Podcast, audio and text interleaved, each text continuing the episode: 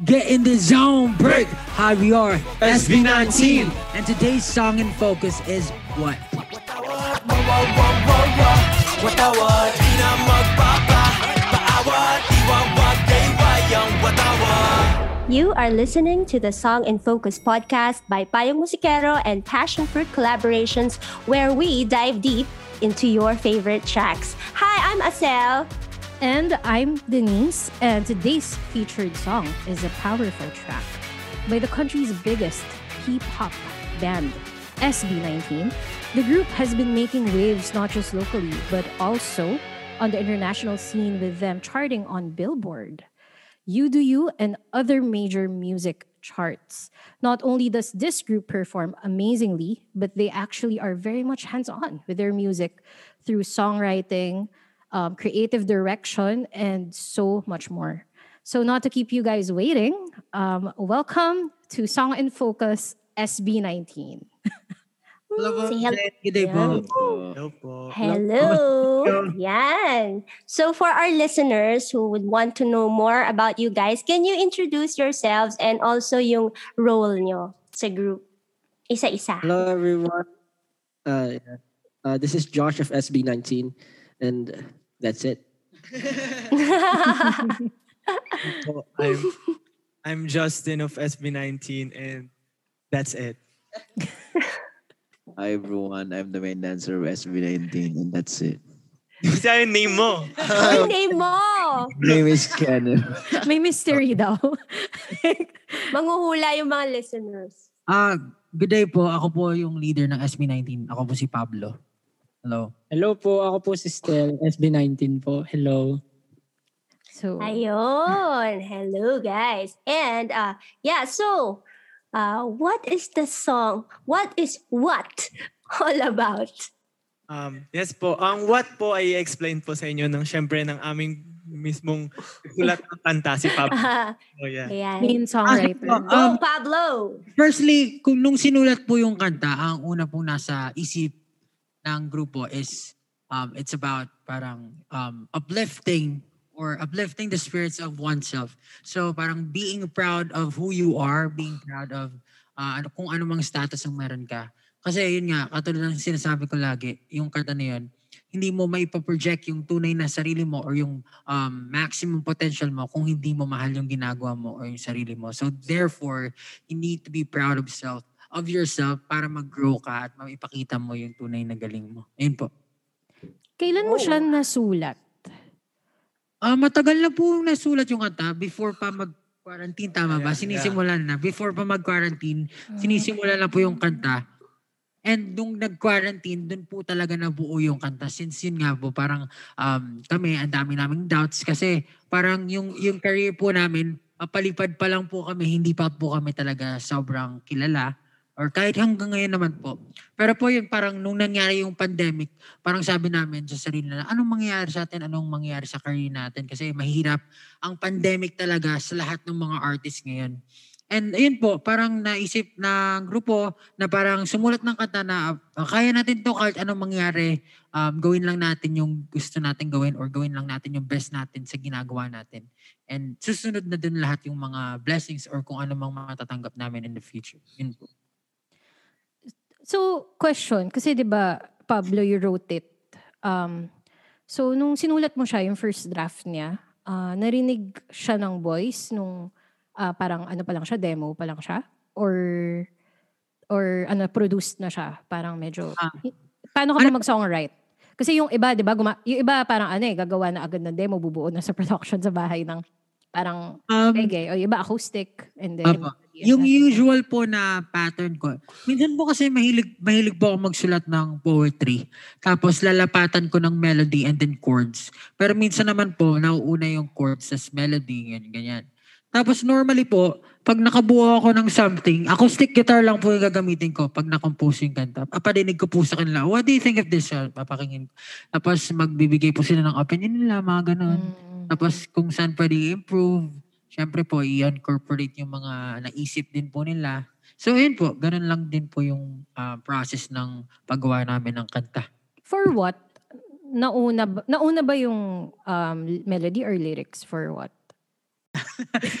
Maalala honestly. Pero Sabay. yung ano po talaga, yung ang iniisip ko doon, gusto ko po kasi mag-shine, mag-shine lahat yung bawat members dun sa kung sa ability nila. Mm. So parang are po yung yung low voice ni Ken, yung may part po na ah, parang bagay na bagay po sa kanya pati po yung sa kay Josh bagay po rin sa kanya kasi po yung pe- medyo playful kasi yung boses ni Josh nakakaiba. So bagay po sa kanya yung yung yung part na yung second verse na rap. Pati rin po, parang ganoon po yung nangyayari. Ano ba yung tanong? Nakalimutan ko. Ah, so parang parang- nata ako. Ano, iniisip mo na when you were writing the song, iniisip mo na yung, oh, what would be nice for Everyone. yung kasama mo, for everyone. Opo, So when you were writing it, wow! Kasi po, um, grupo po kami. Kahit po ako po yung sumusulat, dapat po Mm. i-consider ko pa rin yung abilities ng lahat para pag nailabas po namin, maipapakita namin yung best na makakain ng bawat isa. So, yun po, ganun po yung process. Ano namang reaction nila? Nung other other uh, bandmates. Ako po nung una kong napakinggan po yung, kasi demo pa lang po yun, acoustic guitar lang yung gamit niya. Tapos kinakanta niya yung buong song. And hindi pa po siya masyadong kompleto nung time na yun. Wala pang bridge, I think. Or meron na ba yun? Ah, na pala. so, pero parang hindi ko na-imagine na ganun yung tunog niya, y- kung ano yung na-produce ngayon. Kasi before, yung sa acoustic guitar pa lang, parang na-imagine ko, hindi siya ganito kabigat. Hindi ganun yung na-imagine ko. So nagulat ako nung, nung unti-unti na siyang pinoproduce na meron na talagang actual na mga instruments, mga sound effects. Um, Doon ko parang, ah, ganito pala yung, yung na-imagine ni Paolo. Hindi pala katulad sa na-imagine ko. So kahit na narinig ko na yung demo before, unexpected pa rin yung lumabas nung narinig ko yung bagong kanta. Ayan. Sino ba yung ano, ah yung producer no, sorry, hindi ko masyadong na naalala. Like when you ah, shared your song, syempre sinulat mo siya as raw, parang skeleton pa lang siya, 'di ba? Like melody and the lyrics. Ah, sino yung ka-work nyo dyan with regards to yung arrangement and production? Paano mo na-express and na-convey na gusto ko ganito yung tunog? Sino yung katrabaho mo doon? Um, yung actually yung katrabaho po namin dito, uh, Filipino-Canadian po siya. Doon po siya lumaki sa Cana- Canadian, sa Canada. sa Canada. Tapos ano po siya, isa po siyang producer, sa nag uh, meron po siyang YouTube channel. Mm. Marami-rami na rin po siyang subscribers. And sa kanya po ako natuto gumawa ng beats. Sa, sa kanya po ako natuto mag-produce. So, tinry ko po one time i-chat siya sa Instagram. Tapos nagulat po ako, nag-reply siya. First time ko po talaga kinilig. Kinilig talaga ako. As in, parang yung nararamdaman po ng mga tao pag nakakita ng Gets art. kita, gets kita. Talagang kinilig po. Kasi, Fan ka ng work niya eh. Opo, ina-idolize ko po yung mga gawa niya. Tsaka sa kanya ako natuto. Um, ang name niya po is Simon Servida. Simon Chris, ay, huwag na sabihin yung gitna. na, ayun, Simon Servida. Tapos, nung nag-work kami, very ano po siya eh, very very open-minded. Talagang kung ano yung naisip ko, um, susubukan niya muna. And if if um, hindi maganda, magsasuggest siya ng something na pwedeng alternative din sa Napasok. mga Ayan, Opo. Tapos syempre po, uh, every time na gagawa ng revision, uh, papadinig po sa kagrupo and then pag may mga sasabihin sila, yun po, sasabihin dun sa producer para ma- ma-compile tas ma-incorporate dun sa ginagawa naming music. So, how about the others? Parang, uh, ano yung mga, kayo, ano yung nag-stick sa inyo dun sa original skeleton version? Ako po nung, nung narinig ko yung original, yung first demo niya po, yung acoustic guitar pa lang, na, yung part na nakuha ko sa song, yun talaga yung pinakagusto ko, yung pre-chorus. Talagang sobrang nagandahan ako. Pag narinig niyo po, kahit yung acoustic pa lang, yung boses ni Paulo, sobrang, oh, ang ganda nito. Parang from from rap, tapos biglang ganito yung pasok. Parang, oh, kakaiba yung dating. Gusto ko talaga yung part na yon So, ayun yung tumatak sa akin. And um, luckily, and yun nga, nalaman ko na yun din yung ipapakanta sa akin ni Paolo. Although pinapractice pa syempre kung kakayanin talaga. Kasi syempre pwede pang mapalitan yan eh kapag hindi mo magawa ng maganda. So at least, Ah. ayun, nagawa ko naman po. So ayun, very happy din na nakuha ko yung part na yun. Actually, pag kayo rin po, pag napakinggan niyo yung demo ng acoustic, wala po kayong itatapon eh. Gugustuhin niyo po talaga lahat.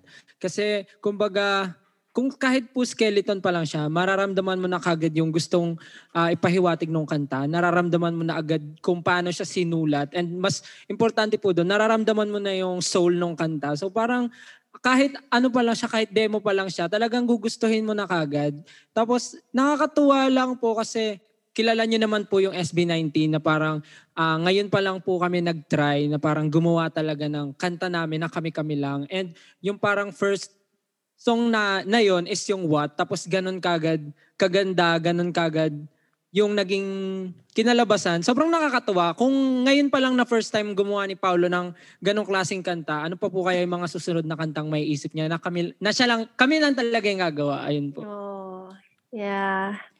Ako personally, I like, um, ewan ko kung intentional, but uh, kasi nung pinakinggan ko siya, I'm also a K-pop fan. Pero ang nagustuhan ko kasi, ang daming Filipino undertones. Like how it was expressed is very Pinoy. Yung words, yung, siguro yung tapang ng Pinoy. Ewan ko, yun yung na-feel ko when I was listening to it. Uh, so wala, parang for me, very unique yung, yung attack, attack, especially sa lyricism ng song. Like, there was this ama and all of that. So, Pablo, curious lang, no? So, parang sinabi mo kasi na it's about uplifting a person. And ang dami mong nilagay dun sa lyrics eh. Na parang siguro mindsets. Different mindsets na what could uplift you. Di ba? Para siyang, encour- para siyang giving you an idea on how you could overcome challenges. Uh, kayo, um, anyone could take the, ano, the question, uh, not just uh, Pablo. But siguro, ano yung for you when you listen to the song, uh, it speaks a lot of you on how you you rise above challenges. Uh, as a human being or as a person, di ba meron tayong mga pinagdadaanan talaga na feeling mo, let's say, insecurity or yun nga, challenges sa mga pang-araw-araw, pwedeng sa work, sa sa studies or whatever, sa lahat eh. Pero parang dun sa kanta na yun, parang tinuturo sa amin na, ayun nga, na hindi naman importante na yung ikaw yung pinaka magaling talaga or alam mo yun, na hindi importante yung talagang mag-shine out ka na sobra-sobra. Ang importante maniwala ka sa sarili mo at sa kakayahan mo. Doon, doon magsisimula yon At siguro yun din yung parang isa sa mga gusto namin ipahiwati dun sa kanta na yun ay yun yung isa sa mga tumatakbo sa akin. Ayun, personally. Um, sa akin naman po, ano, parang pag pinakinggan mo po kasi yung full song, parang lahat po kasi talaga natatakel niya. Iba't ibang klase, iba't kung may Mm. pinagdadaanan yung maraming tao. As in, sa pool na sa pool po siya. Kunyari po, example, yung intro, parang yung lyrics po doon is, nagsimula na pero wala na akong balak na tapusin. Kung baga Mm. sa, at- may mga ibang tao po kasi na parang, may nasimula na sila pero nawawalan sila ng gana. Kaya yung iba tinatapos na. So parang, meron tayong tanong sa sarili natin na, bakit ako hihinto? Eh, nasimulan ko na. So parang yung taong nakakaramdam nun, pag narinig niya yun, syempre, magigets niya kagad yung, ah, oo nga, parang tama to, tama to. Tapos meron din pong lyrics na, wag niyong sabihin sa akin kung ano ang aking dapat gawin. Yung ganun po. Di naman kayo natutong makinig. So parang sa akin po, yung pagkakatanggap ko po doon is, ako po kasi, nagkaroon po kasi ako ng time nung bata pa ako na parang walang naniniwala sa talent ko. Ang naniwala lang po talaga sa akin yung sarili ko. Tapos parang malaking, parang yung lyrics po na yun, parang naging malaking question din sa akin. And naging malaking question ko para sa mga taong nang down sa akin. So parang, anong, anong sasabihin mo sa akin? Mm. Bakit mo ako tuturuan? Anong sasabihin mo sa akin? Eh, di nga kayo marunong makinig sa akin, kaya tingnan mo ko ngayon. Parang ganun. Ganun po yung dating sa akin nung atake ng lyrics. Kaya, ayun po, feeling ko sa mga makakarinig po nito, ah, sobrang tatamaan niya lahat ng taong may pinagdadaanan po. Iba't Maraming hinihiling din po talaga yung baga yung lyrics hindi pag ah, pwedeng imagination yun na lang din yung gamitin nyo. Kasi marami talagang parang nakaplant dyan or ano, whatever na pwede yung isipan ng kung ano man, ganun. So, Mm. ayun po, hindi lang siya, minsan kasi pag unang pakinig mo, iisipin mo, parang, ha? Ano yung sinabi nila? Sa, anong point ng buong kanta? Pero pag inulit-ulit mo, marami kang marirealize and yun naman po yung parang, ano rin namin, pinlano, ganun. Ah, ako po, gusto ko lang din mag-share yung favorite part ko. Go, yung go. favorite part ko po dyan yung ano, yung maniwala, darating lahat ng biyaya, higit pa sa lahat-lahat ng nawala. Kasi po Oo, parang, ganda yun po yung beauty ng life eh, yung paradox ng life. Parang, pag may sadness, may happiness din. So, parang yung mga tao, kung nawawalan sila ng pag-asa, kung nawawalan sila ng pag-asa, kung feeling nila, nandulumo sila, and full of pain yung buhay nila, um, sana maisip nila or mabigyan sila ng ray of light na at the end of the road, meron pa rin, merong pag-asa, merong happiness, merong peace of mind. So, ayun po, kung may nalulungkot ngayon, kung kung ano, kung may nasasaktan or uh, naghihirap, huwag kayong mag-alala kasi matatapos din lahat. At darating din yung panahon na magiging masaya or magiging okay yung mga bagay-bagay. Yun po. Si, si Ken. Medyo tahimik si, si Ken. Kasi, oh, total, total parang Ah. napag, parang napag-usapan na yung ano, no, mga parang favorite lines Oh. nyo. So, Yeah. yeah, you can Anong share part naman yung pinaka the rest. Mm-mm. striking for you? Yung part na yun. Actually, parang sinabi na rin nila yung mga line na gusto ko eh. Pero gusto ko lang sabihin yung sa part ni Pablo na nagsimula. Yun nga, yung ano, Nagsimul. kung wala pagod wala ka, na, ah, wala. eh, pwede ka na magpahinga. Pero hindi naman magpahinga. Pero It, ano pa rin, patuloy Oo. pa rin. Ganun kasi life eh. Life is hard. So, oh, susuka. Hindi susuka. susuka, Ah, pero so, hindi susuko. Wow! Tama, tama po yan. Ah. pero, Quotable yun quotes. Pagod ka. Mm. Pero actually, totoo yun. Kasi, kung pagod ka, huwag ka po tumigil. Patuloy pa. Pahinga Kahit lang, matanda pahinga lang ng sandali. Take a break. Ah. so, yung, speaking about the lyrics, kasi yung title is What, di ba? Parang, very clear yung wordplay eh. Wa, wa, wa, wa, tawat, di ba? Um, di na magpapaawat. Um, ano yung nasa isip nyo nun when you were writing yung, yung wordplay na yon and kailan pumasok yung wordplay na yun? Kasi medyo witty siya, di ba? Na parang what? Pero, watawat, di magpapaawat. Yung watawat po, um, personally, I didn't write that to be specifically for, you know, being, For- um, nas- nationalism or patriotic. Ah, Um, yung watawat po kasi doon, ah, parang metaphor na parang lahat tayo meron tayong sariling flag. what? What? ah? What, Mm. oh, mer- meron tayong sariling Mm. flag. Parang raise What- your own what- flag. You raise. Yeah, opo. Parang Mm. um, no matter who you are, no matter what you are, parang ayun, you you ha- you, you have to be proud of yourself and raise your own flag, parang ganun po. Raise your own watawat. Ang ganda. Actually, sobrang witty nung how you wrote it. So, when I was reading, no, yung wordplay. So, bakit what yung naisip mong title Oh, for bakit this hindi track? watawat? Just curious lang. Just Ah, curious like, lang. madaming, like, ano yung intention of the context Ah. of what?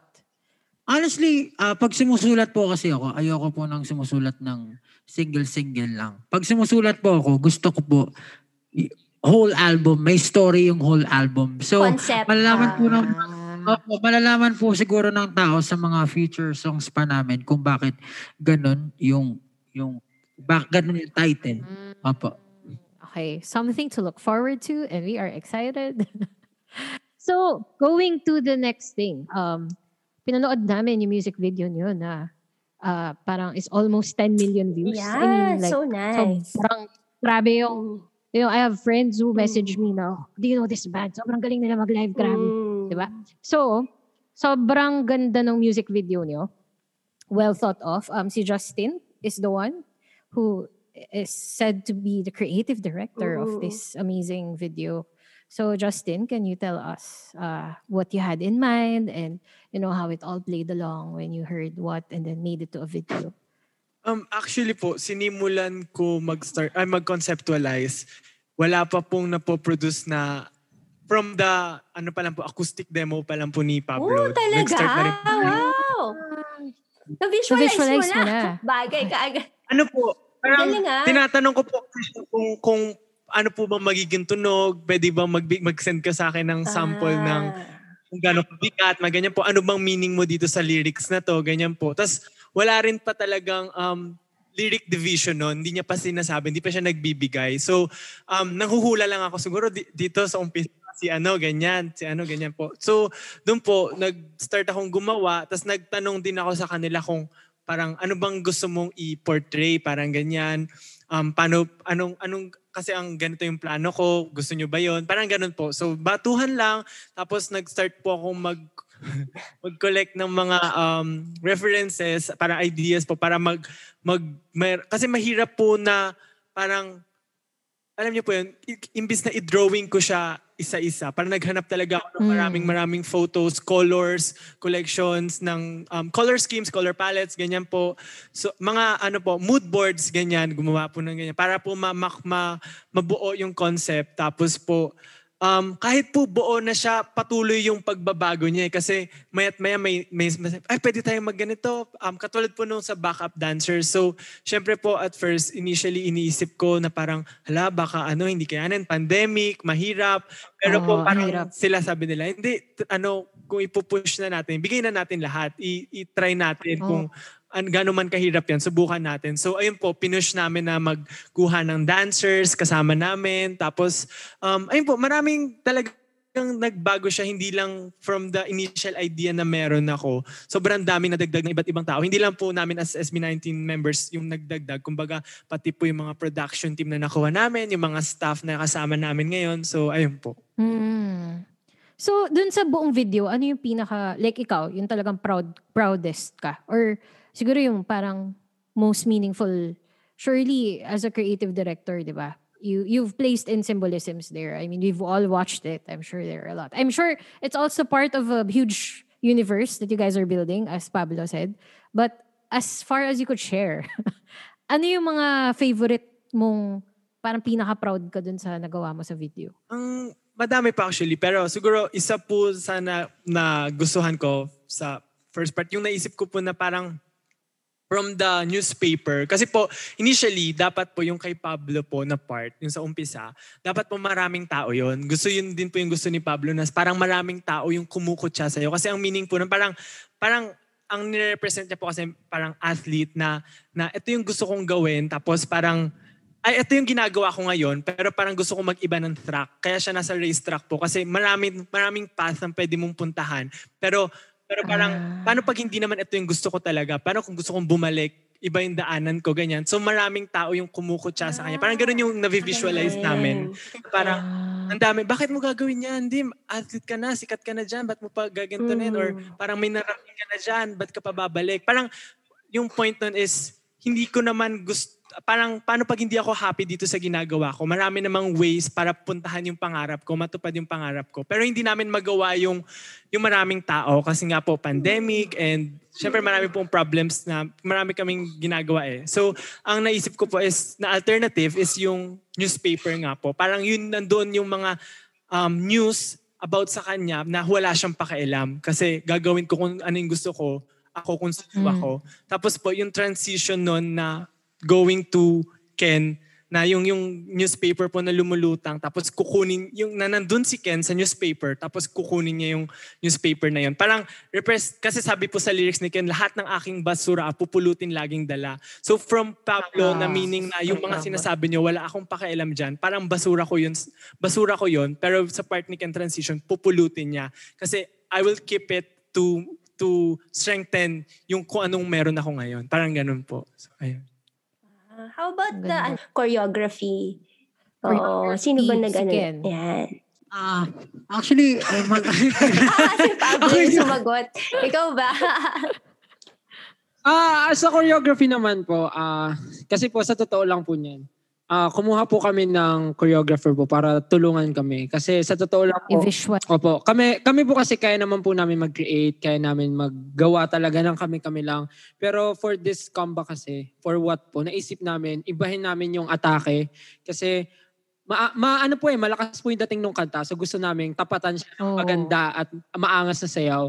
And naging, nung time po na yon naging honest po ako sa sarili ko na parang feeling ko hindi ko pa kaya masyadong gawin yung ganong side kasi wala pa ako masyadong magandang foundation para po doon sa concept na yon hindi yung makeup foundation na ah so ayun po. So naisip namin na kumuha ng choreographer para po ayusin lang po yung na mag, magagawa namin. Tapos ayun po nagtulong-tulong kaming lima.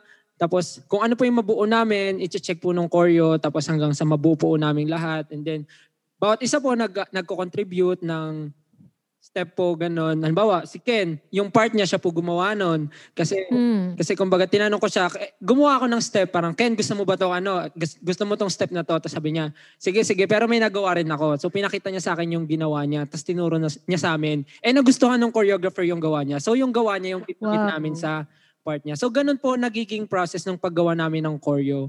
Nung nabuo po namin, syempre meron po kaming polishing and then syempre trial and error po ang lahat ng pangyayari. Kaya may, na- may inaayos, may pinapalitan. Mm. Pero para sa akin po, yung paggawa namin ng what, medyo, siguro, ah, kum, kumpara sa mga dating sayaw namin, medyo natagalan kami dito. Pero ito po yung nagawa naming sayaw na kahit medyo natagalan kami, solid po yung pagkakaplano and pagkakagawa nung dance. Kasi parang lahat naman po nasa same page na parang pag pinakita, ito okay ba to? Ah, yan, gusto namin yan. Ganito gusto namin. So ayun po, naging naging ano po, naging maganda po yung pagkakagawa ng what kasi lahat po talaga is parang attentive, parang ganon. Lahat nagko-contribute and Gina G po lahat. Siguro yun po yung term, Gina G. Like, game na game. Ayun po. Gina G. Si Asen. Hoy, alam ko yun. Sorry, si, ah, tita si kasi. Ken. So nabanggit mo, Ken made a choreography that everybody liked. Could you share with us yung parang story behind your choreography? Like, or ano yung Ah, concept or intention when you were making it? Ah, okay. Ah. Kasi po si Ken lagi nagpapaturo sa akin. Nahiya naman yung ano niyo. Di joke lang. Sa choreography naman po. Minsan kasi pag pinapakinggan ko yung kanta po, kung ano lang po, um, kung ano yung nafe-feel ko sa kanta. And ano ba? Paano ba i-explain? Nahihirapan ako eh mag-explain pagdating sa Sayaw choreography. mo na lang. Isa, isa, isasayaw na lang daw po niya explanation niya. Pero pwede, pwede. ano po? Di ko Ano alam. ginawa? Paano mo, ano, ano Ah. pumasok sa isip mo? Unang Ah. pumasok ko po dyan. Thank you, John. Thank you, Ah, parang- ano, Justin, for ano. Kasi yung sa part ko po na lahat ng aking basura, para po siyang nag explain So ginawa, parang una parang lahat ng aking basura, parang nag explain paano ka, yung bang parang taong ano, parang taong nag explain ka pero ang hirap niyang makagets, parang ganun. So kailangan mong mag-exage Ah, ng mga ito. kamay. Ah. Ito, Ito. ito, So naging ganito yung ano, step. Kasi parang nag explain ka.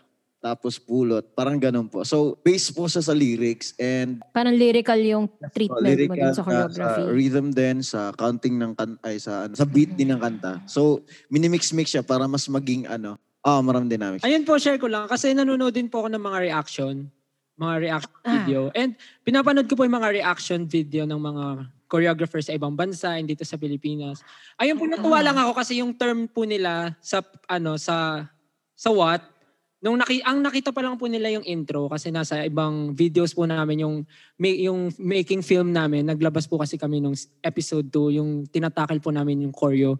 Ang napapansin po nila dun sa intro part, parang ano daw po, grabe daw po yung musicality ng pagkakagawa ng choreo. Feeling ko yun yung best word na ma, masasabi kung paano nagawa yung choreo is binase lang talaga kung paano pakinggan and kung ano yung tumatatak sa isip namin habang pinapakinggan yung kanta, yun yung naisip namin na i-highlight na step para tumatak din sa ibang makakarinig. Yun po, yun po siguro.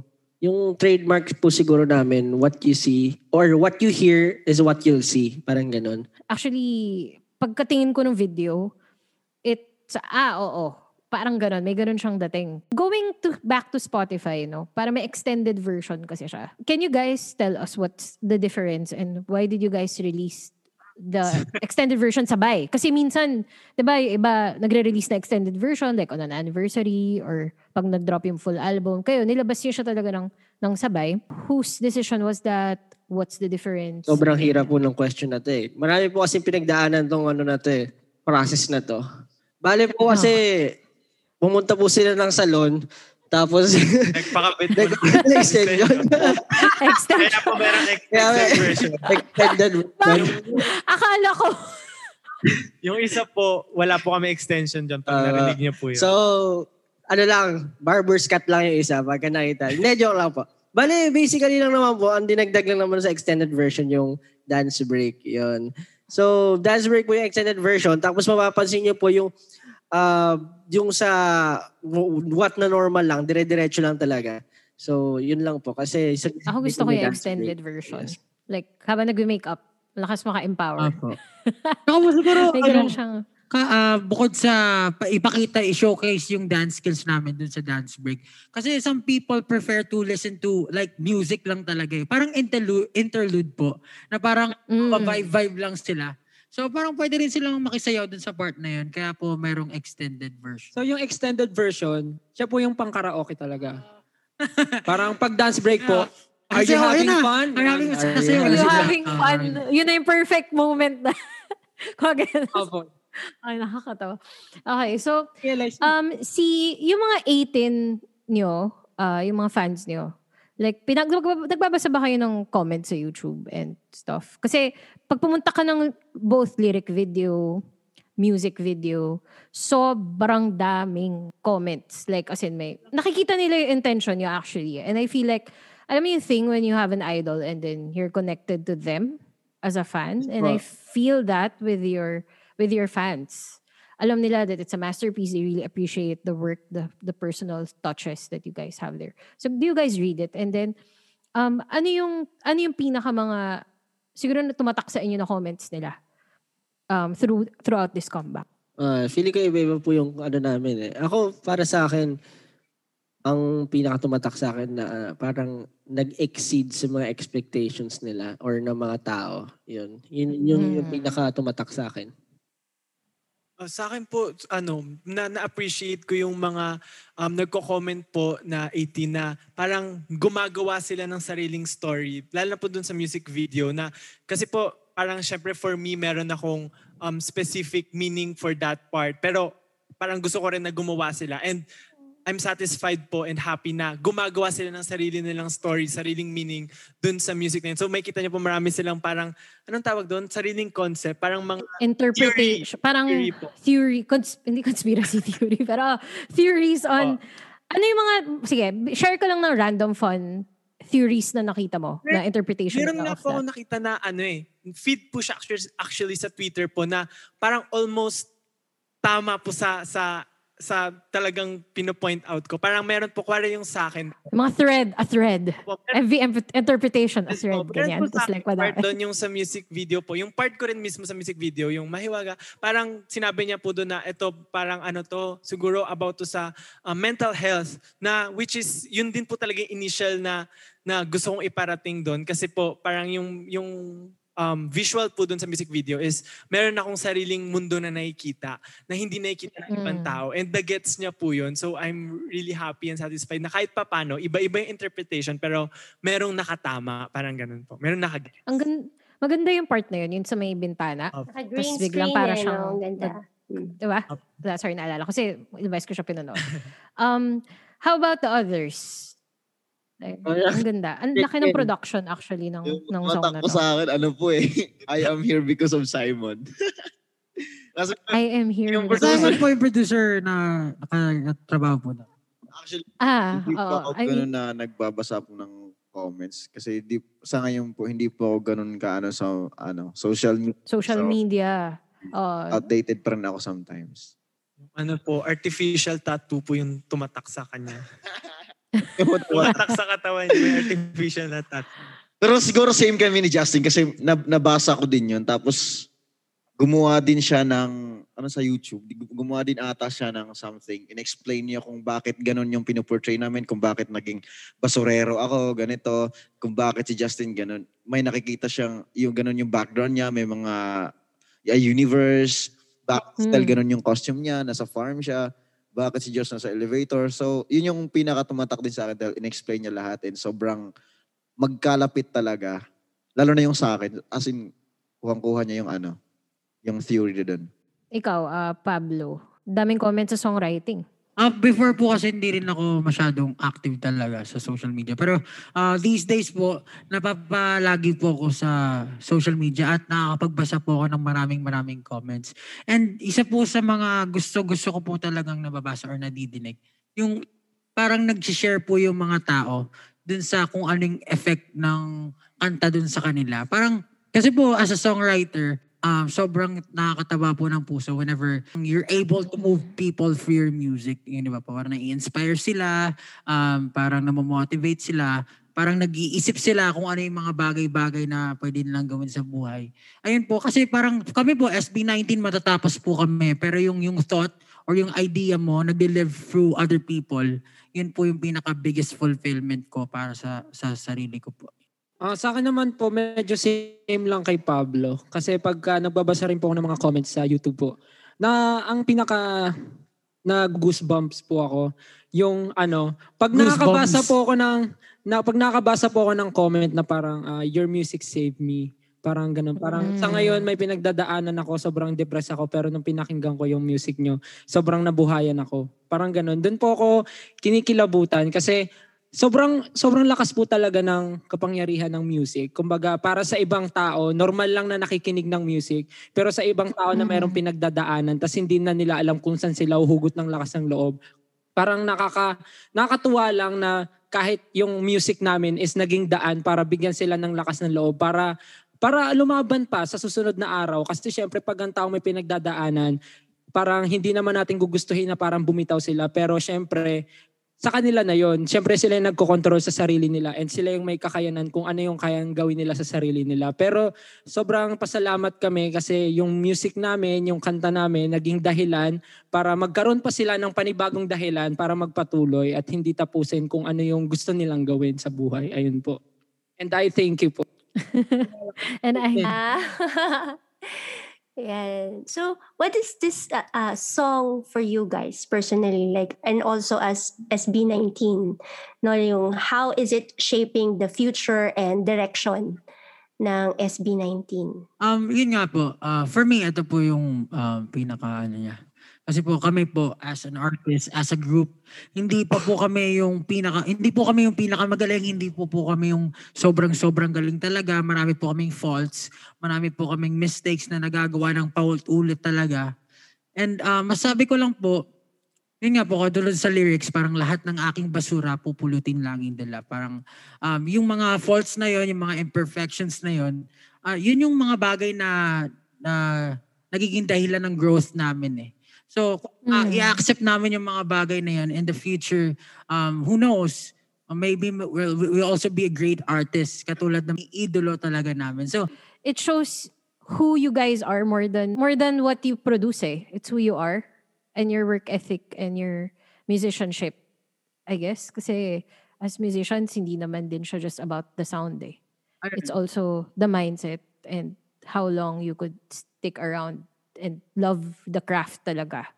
So ako, yun yun ako. Kasi I, I listen to it, tapos parang empowering nga siya. Parang siyang fight song. So uh, like ako, yun yun na-feel ko personally. Ay po, so basically, yun po, parang mistakes make you grow. Uh, but hindi naman dapat laging, pag nangyari yun, syempre dapat maging, matuto ka na dun eh. So hindi dapat maulit or kung maulit man, uh, make sure na you learn from it, di ba? Yun po. Mm. For those who um, have been supporting you guys, uh, syempre, ang dami yung pinagdaanan eh because of the pandemic too. I mean, I saw it, di ba? You guys were supposed to have a virtual concert. Tapos, I'm sure, as artists, meron kayong envisioned na timeline and yung momentum and the adrenaline. Tapos like, ang daming twists and turns. Um, sa mga 18 yun na naghintay and everyone, could you guys give a message to your to your fans and siguro to the first time na makikinig din sa inyo? What can they expect and ano, what's SB19's music? Ito po ng tanong, iba. Baba. Mga Miss Universe questions yan eh. Bago mag-end. Joke. Siguro po, uh, share namin yung experience namin nga. Dahil nga po as artist na parang nandun kami sana sa momentum pero dahil sa pandemic Oo. parang mahirap yung situation namin. Um, for me, very frustrating siya kasi hindi namin talagang ma- ma-push yung pwede namin i-push. Parang kung isipin nyo po before na nakikita namin um, face-to-face yung mga tao na nag-e-enjoy sa music namin, nasa stage kami, ganyan po. Yung mga time na, yung mga sana na parang mas madali sana natin mapoproduce, mas mabilis tayo makagawa ng kanta kung walang pandemic. Pag, parang nakaka-frustrate po siya and talagang sad. Sa, parang nakaka parang depress or stress siya sa iyo sa amin as an artist na nasa pandemic na hinto yung mga bagay na sana nagagawa namin ngayon. So, message ko po is para dapat kahit na ganun yung sitwasyon natin, um, subukan nating may magawa kahit pandemic. I-push natin yung sarili natin. Kumbaga, um, hindi hindi hindi wag nating isipin na ito, dahilan to para huminto sa pangarap natin pero isipin natin na challenge lang to na pinagdadaanan natin. And because of this mas magiging malakas tayo sa mga susunod na mangyayari. Mas magiging prepared tayo. Mas mas mag mas may may power tayo para mas excited tayo gawin pag pag natapos na tong pandemic. Imagine parang isang taon na tayong naka-stuck hindi tayo nakapag-perform sa stage with audience. So um imagine if bumalik na tayo sa normal kagaya dati, parang mas ka- mas malakas yung may, impact may ibibigay natin. So, ayun, sa lahat po ng um, nangangarap, sa lahat ng 18 na nandyan, wag, gamitin natin tong nangyayari sa panahon ngayon as strength and or gamitin natin yung oras na to para i-improve yung sarili natin and yung mga craft natin. So, ayun po. Yan. Tsaka, lagi naman kami nandito. Ah, siguro kung madalas naman may mga pagdadaanan talaga tayo. Yung iba kasi syempre iba-iba tayo ng ano eh ng let's say mental mental capacity kung gaano natin kaya handle yung stress at yung depression or anxieties. Ganun. So, kung nahihirapan kayo, may pinagdadaanan kayo, you can always lean on us. Parang, syempre, not personally or hindi namin syempre kaya talaga na plan lahat or alam niyo yun. Pero kaya namin iparamdam sa inyo na nandito kami at pwede nyo kaming sandalan talaga at pakinggan nyo yung music namin. So ayun, kapit lang, ah, tiis lang talaga kasi ganun. Minsan talaga may mga unexpected tayo na parang pagdadaanan sa buhay. Baka yung two years na pagtitiis natin, tapos sumuko agad tayo. What, what if yung, yung kasunod na 10 years pala nun, puro mas madali na. So, ano lang talaga, ganyan talaga. Pag may pagsubok tayong pagdadaanan, so kapit lang, tiis lang, ah, laging may pag-asa. Hindi pa huli ang lahat yun. Ako po add ko lang, kasi kami rin pong SB19, actually marami po kaming, marami din po kami pinagdaanang na parang sayang moments. And I'm sure, Mhm. hindi lang kami yung nakakaranas nun. Marami rin katulad namin o katulad nyo po na nakakaranas na parang sayang, bakit hindi pa ganito, bakit hindi pa ganyan. Siguro ang masasabi ko lang po sa 18 at sa mga taong hindi pa kami kilala at makakapanood po nito, siguro pag dumating sa inyo yung moment na parang, sayang, bakit hindi ko ginawa? Feeling ko, mag, kahit na naging failure yung isang bagay na yon, wag nyo siyang iisipin na parang kasalanan mo to kung bakit nag-fail. Parang ang dami kong pagkukulang kaya nag-fail. Feeling ko, wag nyo siyang isipin ganun. Kasi hanggat iniisip nyo yung negative na bagay na yon, magmanifest siya hanggang sa mawalan ka na ng gana sa lahat ng bagay. Pero kung yung sayang na moment na yon and yung failure na yon, yung ginawa mong strength para ituloy pa yung gusto mong ibang gawin, feeling ko mas magkakaroon ka ng lakas ng loob tsaka tibay ng paniniwala sa sarili mo. Kasi after mo malampasan yung failure na yon, nagkaroon ka pa rin ng lakas ng loob para gumawa ng iba at ituloy yung gusto mo sa buhay. Ayun lang po siguro. Yun, matuto kang tumayo sa sarili mong paa para hindi ka na madadapa sa batong nasa harapan mo. Parang ganun. Ay, ganun. Ganda. Parang gusto ko rin mag Next song. Next song ba yan? ang ganda, ang ganda. Opo, wag kang madapa sa batong nasa harap mo. Yun. Ah. Oh, gawin mo siyang tuntungan, di ba? Ano? Ah. Gawin siyang pamato sa tumbang preso. Ganun. Oh, pwede. Ah, okay. Mm, okay. Pablo, may gusto daw po sabihin. Di ba may Oh, sabihin? actually, nakalimutan ko nga yung tanong eh. May quote daw po siyang ibibigay. Hindi, parang ang galing na may nag-quote siya siguro. May quote ba ako? Ayun, siguro ito, pwedeng quote eh. Parang, ito pong nararanasan natin ngayon, hindi po to normal. Kahit na hindi natural yung na- nararanasan natin, uh, we are supernatural human beings. So, malalagpasan natin yung mga bagay-bagay na yan. GG. Mm. GG. G na G. iba, Opo, iba yun, opo. Axel. Ay, di ba yun? Mali na naman ako. Huwag Iba na ako yun. humirit. Yung lola nyo, sorry naman, guys. I'm from the Tayong 70s. I'm from-. Si Ken, uh, the man of few words and a lot of dances. Meron ka bang quote dyan? Meron ka bang quote? Meron ka bang quote? Man of your words. Keep up the grass. ah, Ganun. Keep off the grass. What's your step? Kung may grass, di ka nga makalabas. eh. Watch your step. Your? What you see, No what you don't. Keep your Yeah. valuables. No. Ah, gusto mo mag-thank you sa lahat ng 18 niya, fa- fans namin, supporters namin, and sa mga bago na nagsusupport sa amin ngayon, yung mga casual viewers na nakikita nagko-comment sa YouTube. I just wanna thank you na ah, thank you for giving us strength na magpatuloy. Kasi most Mm. people hindi nila alam na may pina, ayun nga sabi ni Stella, pinagdadaanan kami, mabibigat din pinagdadaanan namin. Pero iniisip lang namin na parang ano lang, give and take. Alam mo yun, parang na- Hmm. nagbibigay sila ng lakas sa amin and nagbibigay din kami ng lakas sa kanila. And andun yung happiness sa gitna. Kung happy ka, edi mas ginaganahan kang, kaya ayoko magsalita talaga. Hindi mo nakakatulog. May standing, tumayo po si Pablo, nag-standing ovation. Hindi Nakakagulat po talaga yung mga sinasabi ni Ken ngayon kasi ngayon po lang lang siya naririnig na ngayon. Minsan, nagsalita. Po. ah, Usually ba, hindi siya masyadong masalita. yes po. Pino-force. po. Kaya I po, feel, we feel flattered. Napipilitan lang po ako kasi tinatawag niyo. Ganito talaga kami sa Song and Focus. Like kahit, Yeah, kunwari- kailangan dapat magsalita. Oo, kailangan lang nagsasalita eh. Hindi pwedeng ano. Hindi po. So yun nga po. Ah, pag Okay. vibes yung ah, nabibigay mo, nagbibigay ka ng inspiration sa lahat, sa dami-daming tao. And sila, of course, kung na-appreciate nila yung ginagawa mo and ah, yung ginagawa sobrang mahal mo tapos na-appreciate na ibang tao, 'di ba? Siyempre, siyempre mabubuhayan ka ng loob. And yun, and ikaw din nakapagbigay ka ng saya sa kanila and sila din nakapagbigay ng saya sa kanila. So, andun yung happiness. So, mas andun yung gana na magpatuloy pa. Andun yung gana na wala wala kang wala wala sa isip mo na maghuminto. Though uh, there will be a time na mapapagod ka talaga. Pero syempre babangon at babangon ka pa rin. Babangon at babangon ka pa rin. Di mawawala yung ano, yung Nice. yung passion, yung love sa craft na ginagawa mo. Yun po. Ang ganda, ang ganda. Dapat lagi ka nagsasalita. Tum, tum, nag-standing ovation po yung yeah, apat. listeners, ayan, nag-standing ovation sila lahat. Yan, Apat, yun yung ah, like- nakikita. Oo. Ah, tatayo na rin kami ni... Oo. Woo! okay, ang galing. Okay. Dapat pala kanina ka pa namin tinatanong, Ken. Oo no? nga. Like, bawat question, pinipressure ka namin Opo. na mga magsalita. lang few words yan, pero pag napinilit niya po. Pag pinilit. Pag bumalik ka next time, mag tatanong talaga kami, Ken. Ako, wag, wag po. Diretso na. Ayun. So, meron pa ba kami mga things na hindi alam about uh, what? Before we fully wrap up.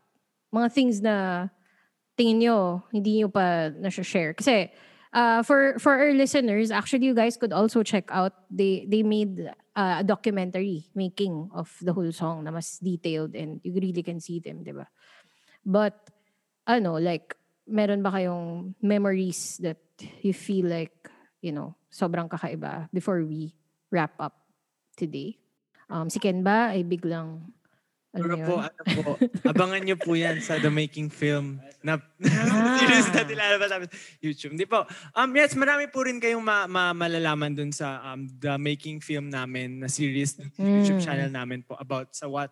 Pero siguro isa rin po na challenge na, na napagdaanan namin during the um, what na hindi namin na-share hindi ko lang din sure if okay okay siya i-share. Pero both sa music video and sa recording namin mismo, pa ilang um, merong time na inulit namin. For example po sa music video, um, kasi parang ilang days, ay may, may, syempre may specific day. Tapos yung last, yung third day po namin, um, umulan na hindi kami makapag-shoot sa araw na yon. So, we decided to, kailangan natin i-move and mara- malaking challenge po yun for us kasi maraming maapektuhan. Hindi lang naman po kami yung nag, work. Opo, parang sobrang dami. And um, yun din po, sa kanta rin syempre po parang pag, pag, may, pag nagre-record po, if, if yung isang tao hindi siya okay ngayon, pero yung the rest okay, parang hindi po pwedeng hahayaan na lang namin siya na mag-record ng ganun kalagayan. So we have to um, give him a chance to re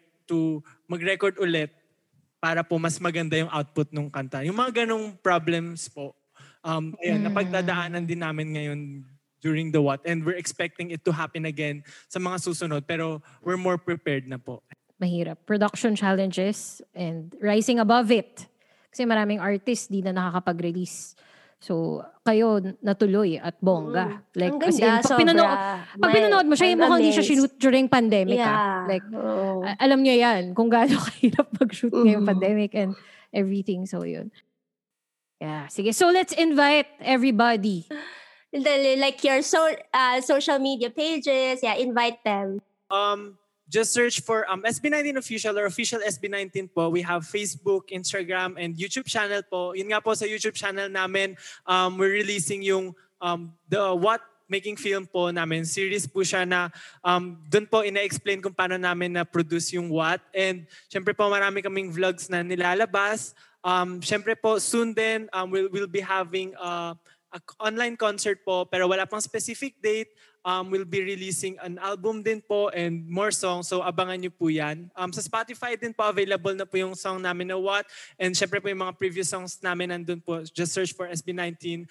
Um, and ayun po, not just Spotify pero we have Apple Music, um, other music platforms din po. Maraming salamat po. Thank you. Thank you, SB19. Thank you po. Maraming salamat po. Thank you guys. We are taking this break to share the great news that SB19 is a finalist for Top Social Artist at the Billboard Music Awards 2021.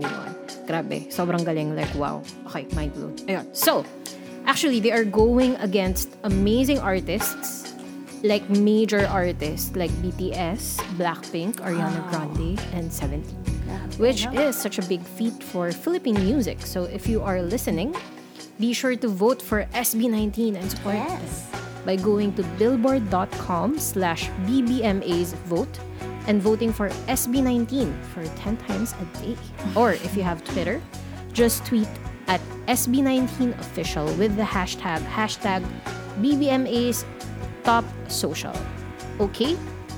And ayun, just make sure to support the boys. Um, they're raising our flag, our our Philippine flag. Support, So support. yes, go ahead and check that out. Yes, and we'd also like to thank You Do You for making this episode possible. So make sure to check their page for amazing features on music at youdou.ph. That's you, D-O-U.ph, or follow them on Facebook, Instagram, and Twitter to know their upcoming projects. So now let's go back to our focused sessions. So, we are back for another round of our focus sessions where Asel and I, Denise Lau, we will be going through the interview again. Um, so, Asel, uh, we've been talking about this before we invited SB19. Diba? Parang I was telling you, no, you have to check out P-pop. Um, for those who didn't lis- who haven't listened to our What is Song in Focus MM, um, yung, yun yung parang episode zero namin, we said before kasi na Asel and I, we both want to be introduced to new genres, to new types of music, new artists. So it's also a musical journey for us. Uh, so, we're So- learning also from here. Yes. So I Uh, I, I introduced Asel to, in a way, K-pop, P-pop. Yung, alam mo yun, sabi ko, we need a P-pop representative on our show, ganyan. So, how, what, for your first time to encounter P-pop, um, what can you say about SB19 and their music? So ako naman ini- ako naman yung Oh. interviewing. Because uh, to all our listeners, no, I have a confession to make. Yeah, I'm not really exposed to K-pop. I mean, I know K-pop. I know there, and also now that we have P-pop, but I, I'm not really exposed to their music because, because you know, I'm a tita. I'm a tita. but yeah, it's maybe because of the genre of the that I listen to more of alternative. That's yun yung kinalakihan ko or yun dun talaga ako in tune. But yeah, I was uh, when I watched them yung live nila mga performance even yung sa YouTube and um listen to their songs. I'm uh, honestly I'm really ano uh, blown away. I'm amazed sa sa skill, sa talent, and also yung Professionalism. professionalism. I mean, sobra, ano, as in, parang yung 100% effort. Alam mo yun, talagang excellent talaga. So, lahat. Pati, pati greeting is like Oo. talagang pale. Oo, we are actually, SB19. ganun. shock. Kasi bago na namin ni-press yung record, we told them na kayo muna mag-umpisa, mag-high lang kayo. Nagulat ako nung biglang silang sabay-sabay na parang, oh, ano yun? Ano yun nangyayari? Alam mo, first time ko. Lumaki yung mata ni Asa. Parang yung yung mata mata niya, na, na, na-amaze siya parang, wow, parang legit group. First time ko ma-experience na, or ma, talagang ma-witness ng gano'n, na sobrang wow, talagang pinaghandaan nila. Alam nila yung gagawin nila. Yung level of professionalism. Yun, hanga ako. Hanga ako. Wala akong masabi. Taas kamay. Saludo. Saludo talaga. ako sobrang na-enjoy ko yung reaction mo na biglang, wow, a legit group. Sinabi ko naman sa'yo to, do na, syempre, they're handled by uh, a management na, yun talaga yung focus, pop. And, and in pop, there are concepts, there are really, parang, kumbaga, hindi naman stage lahat, but it's part of the art eh. How you also, kasama your, yun eh. your, you as a person is part of your music eh. Medyo ganon, di ba? So medyo hindi siya mas laid back, mas ano siya, mas bam, this is us, this is SB19 as a group.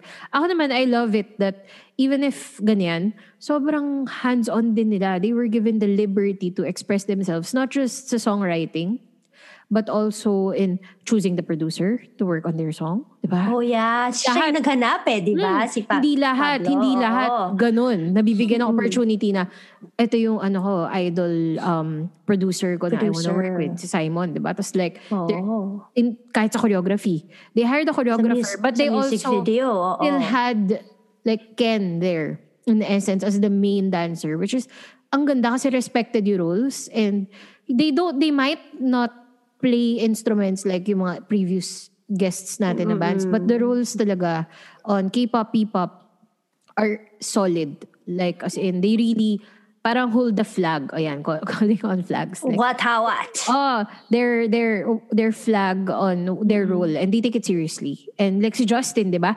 Talagang shinare niya pa sa atin yung mga alam mo yung mga missed ideas because of the pandemic. Oo, pero yung pinag-isipan niya talaga yung parang about the sayang, music no? video, yung gusto Oo, niya yung yung yung mga nagkukutsa, oo, yung mga nagbubuli. Ang ganda nun sayang. Ang But- ganda.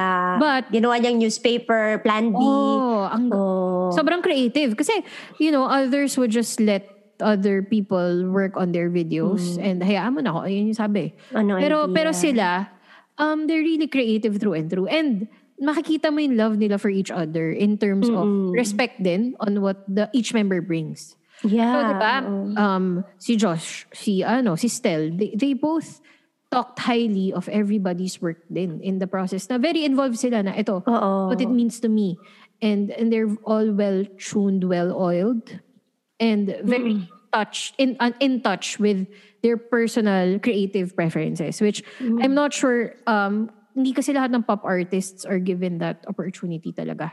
Based sa mga napapanood kong documentaries, ha? I mean, um, sa atin kasi yung popular music, bagong wave to eh. P-pop is a new wave because of them. Um, which sobrang nakaka-proud kasi they bring um, they bring the flag high up for Filipinos too. Uh, they, isipin mo, part sila ng Billboard charts ng global. And the Wow. only Filipino band to do it. And they purely, I mean, sobrang Filipino yung lyrics. Yung lyrics, I was reading it, no, while listening. Talagang ang ganda ng pagkakasulat. Sobrang, ah, sobrang, Daming ano, powerful creative, statements. powerful statements. And ano, wit, witty din eh, like the play of Oo, yun. And and the message, ito yung gusto ko sa kanila. I think is one thing na I I love about them, no, kahit first time ko lang silang ano, is is there's a may substance. I mean, it will em- um, empower you, uplift you. And yun nga, kaya ito yung gusto ko. Na ang ganda ng pagkasulat. Not just the music, not just the visuals. Talagang totality. May substance. Ang ganda. Tsaka, pag pinakinggan mo yung, ang ganda kasi, parang they're bringing the culture to the global scene. Our culture, Oh, Filipinos. yung agimat, no? Oh, yung ama, ang agimat. Ama, salamat at ikaw ang ag- agimat. And yung mga other things, like how we express ourselves, it's very there. 'Di ba? Kung paano, alam mo yung, Basura, maganda rin yung sa start ah, Maganda. yung sinabi niya na, hindi naman ako ano, parang, alam mo yung parang pumi, pum, Oh, Kasi sabi niya, hindi ako pinaka-ano kasi parang hindi ako pinaka ano. ano, Which parang is very oo. conversational, Filipino. Alam mo yung nandun yung how we say tayo dun, things. paano? Oh, para, parang yung ano, yung ano, yung ano. Pumunta ka nga dun sa ano, bumili ka nga nung ano. ano, 'di ba? Which is I think intentional kasi nandun yung parang intentional yung pagkaka-express. Oo, ang galing nun. Oh, 'di ba? Parang hindi lahat would be very brave to say it that way. Eh, that's how we say it every day. And imagine a foreigner kasi they have foreign fans eh, as I've stalked. Um, I think they really have a solid fan base globally. So imagine na ida-dissect yun ng mga foreigners din na tapos i-explain ng mga Filipinos na hindi yung meaning ng hindi naman pinaka ano, not really um the Ah, no, what, the ano, what. what, Pero oo. like, parang weird siya kapag expression mo. eh. Oo. Pero pag sinabi mo, ah, it's actually a Filipino ins- expression on how we, when we, you know, we can't When we converse, oh, we cannot finish our, our sentence. sentences. Yung ano, kumuha ka nga dyan nung Yung ano. ano, nung ano, oo. So, Oh, ang ganda sinagot nun. naman niya, magaling. Pinaka Ah, ano, magaling. Pinaka ano, magaling. Which is us Oo. too. Ta- Pagkatapos natin sabing ano, tinatapos pa na sa may tawid, ganun. Like may processing, may loading time. So, so ang ako, parang pag binasa mo yung how it was written, it's, it's really, con- it's really Ang galing. Uh, um, it Pinoy represents na Pinoy. Pinoy na Pinoy. So parang I've seen um, sentiments na P-pop doesn't seem very Filipino, di ba? Because, you know, it it's it Because of the very- packaging, how it looks like. Oh, but Oo. for me, it's not really. Kasi kahit yung music video, it's very Pinoy. And how they deliver the lines, how they wrote the lines, the intention behind is very Filipino. And everything is just, um, I think, syempre, global din. Kasi it's all, it's a sentiment of everybody right now that's down, di ba? But ako, para sa akin, amazing. Kasi imagine, saan ka nakakita ng local artist now na ganung level, Level, effort. oo. Not just, ano, ah, not Everything eh, no? direct Totality. video Oo. to the to the Choreography, video, oh. choreography, writing, may making film pa sila of what which you guys should check out na if you guys want to know more about the song pa. Um, Tsaka itsura nila. Lahat eh. Pa- packaging oh, total. saan ka nakakita ng ganung packaging. klaseng effort? So, I think it's a good thing kasi on an industry level, um, mapipilitan tayo to raise our our bars higher. Mm-mm. Because there's a group that's, you know, pushing for 100% effort quality in all aspects of the music.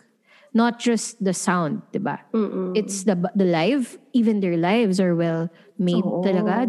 Walang short change. Like when you listen to it, 100% live, great choreography, high energy. So they really respect their work, which ako na-appreciate ko siya. Um, I, I, you know, before I even interviewed them, na-feel mo na yung hard work eh.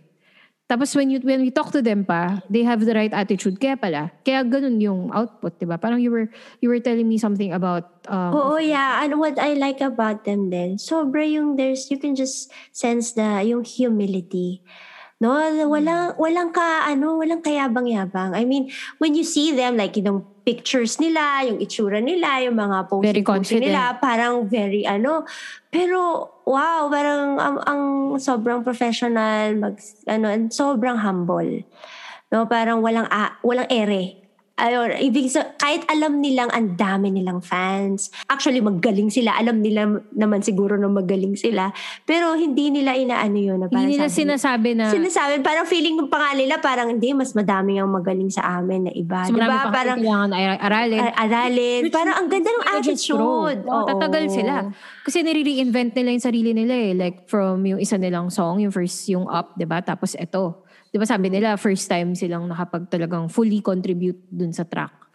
So, ibig sabihin, nag-grow pa rin sila as an artist. So, imagine nga, sabi nga ng one of the members, di ba, na first time ni uh, Pablo magre-release ng parang full song, tapos ganito nakaganda, what more? Oo, what more pag ano pa. Dire-diretso at nahasa siya doing this same route. Oh, so ako yun. Um, another thing is, Excited ako to hear more. alam mo yung songs. struggle as artists to release anything during the pandemic uh, in the way that we want to. Sobrang pag pinanood mo yung music video, isipin mo sinute siya before the pandemic. I mean, hindi mo mafe-feel na may pandemic kapag pinanood mo yung video nila. Like, sobrang ganda. Oo, sobrang Hindi lahat, di ba? Isipin mo kahit si Ariana Grande, may mga releases siya nung start ng pandemic na parang um, home videos, ganyan. Kasi sobrang hirap ngayon talaga ng production. Sobrang hirap mag-organize, mag-collaborate. And nagawa nila yon with the song. Wow. Wala. Puro, ah, sorry sa mga nakikinig ah, puro, puro ano lang kami, praise. Kasi sobrang natuwa talaga, honestly. Totoo lang. Yun, kaya yun lang yung pinag-usapan namin. Like, Puro- I just like the attitude. And I think we can learn, like, as a musician, yung, or yung mga magiging, oh, who wants to be a professional na musician. And I think there are a lot of things that we can learn from them. Like, I mean, their professionalism, their ex yung excellence nila with their craft, their love for what they do, and their good attitude. I think with anyone na kahit ano ka pa, Like kung ano man yung work mo, kung ano man yung Mm-mm. goal mo, 'di ba? The principles that they Oh, and live by. individually as members, 'di ba? Parang they've they've shared how some people didn't believe in them. And look at where they are now, 'di ba? Nilagay nila sa lyrics ng- yun eh. Ayun yung Oh. sinabi nila. na Ang daming nag, nag ah, puput down sa kanila before. Which is But nakita na, now, nakita, ako oh. personally nakita ko yun sa feed ko na madaming nag-hate on them. Na parang for me, wait lang. Pero ngayon, look at where they are, di ba? They're representing the country like Mm. no one else. I mean, I think it's not a small feat. Ah. Kasi when you look at when you look at the Billboard charts, when they charted, half are Western artists. Now, given naman Western artists are global, then half are K-pop, and then there's them. It's not just because they, ang dami. As in, when you look at Thailand, when you look at other countries, sobrang daming groups na medyo mirrored, or hindi mirrored, like inspired by K, how K-pop does it. Few get to the Billboard charts. And imagine, so it's not just because, you know, it's kind of similar to K-pop. It's because it's SB19. It's because they really do it excellently. Mm-mm. Ako yun. So, hindi siya random na just because of the style kaya nag-chart. It's really because of them. The quality of the songs, Mm-mm. how they perform. Um, I've I have Oo. friends who are parang converted into parang my I'll call them minor fans kasi feeling ko to be an 18 is grabe yung dedication nila. Meron sila mga Twitter na parang charts, parang or voting Twitter accounts kaya nakita ko lang. Kasi 'di ba I was um, an all-time winner with them sa UDU noong 2020. So I was one of the five na nag-top sa year. Tapos SB19 yung isa. So kaya ako siya alam is because sobrang daming Ah. retweets nung voting. 18, Tapos yung mga 18 yun. Like as in meron sila mga Twitter na parang for voting lang ng ng ano ng ng SB19. And ako natuwa ako kasi ako personally, you know, the 18s could say na sino yung mga others then wala walang hate. It's really just support and love for the group. Which I guess kasi their idols are very humble. So, you know, a, a healthy fan base is needed to succeed. And they could really connect to these people and their aspirations and their dreams siguro. Di ba? Kasi I saw their comment section nga. Sabi ko nga, sobrang daming nangangarap tulad nila. Parang ganun. So, ayun. ah, ako, that's that's my Yeah. take. Ako din, Yeah. that's it, I think. So that's Yeah. it for our focus session. So before we end, don't forget to also follow us ni Acel. Mm. Um, I'm at Denise Lau Music. That's E D-E-N-I-C-E-L-A-O Music on Instagram, Facebook, YouTube. And then Denise Lau on Spotify, Apple Podcast, ay, Apple Podcasts, Apple Music. Apple Music. Yun. And si Acel is... Yeah, yeah. Please Find you. do follow me. I have a YouTube channel, so I do vlogs pag naisipan. But all my music videos are there and some cover videos. It's Acel Music. So just search for me and also follow my Spotify account so you get updated with my new releases. So A-C-E-L. And Acel. And Ano, FB Acel page. with, Acel with a C, Denise with a C. So, Oh, kasi pwedeng parehas tayo na wrong spelling. Kasi diba? Acel- eh. Ako nga Acel. But pro-pronounce naman. But Pero- Acel, not S, but C. A-C-E-L. and yeah, please follow us in our And of pages. course, Song in Focus. At Song, Song in Focus, Focus. Uh, we are online and we will be releasing photos, videos if you guys want to see how, you know, um, your art, the artists we've been interviewing, viewing, During the like during the interview. You guys can follow us there. Okay, so That's it, guys. welcome again. Um, Thank salamat you for... sa Mm-mm. pakikinig sa amin and we are happy to be back because this is the first Mhm. episode of season two. Oh, yeah! Yes. So yon, um, see you guys. Bye! Bye! Song in Focus is brought to you by Bayong Musikero and Passion Fruit Collaboration. For more deets on your favorite tracks, follow Song in Focus on Facebook, Twitter, and Instagram. See you in the next episode.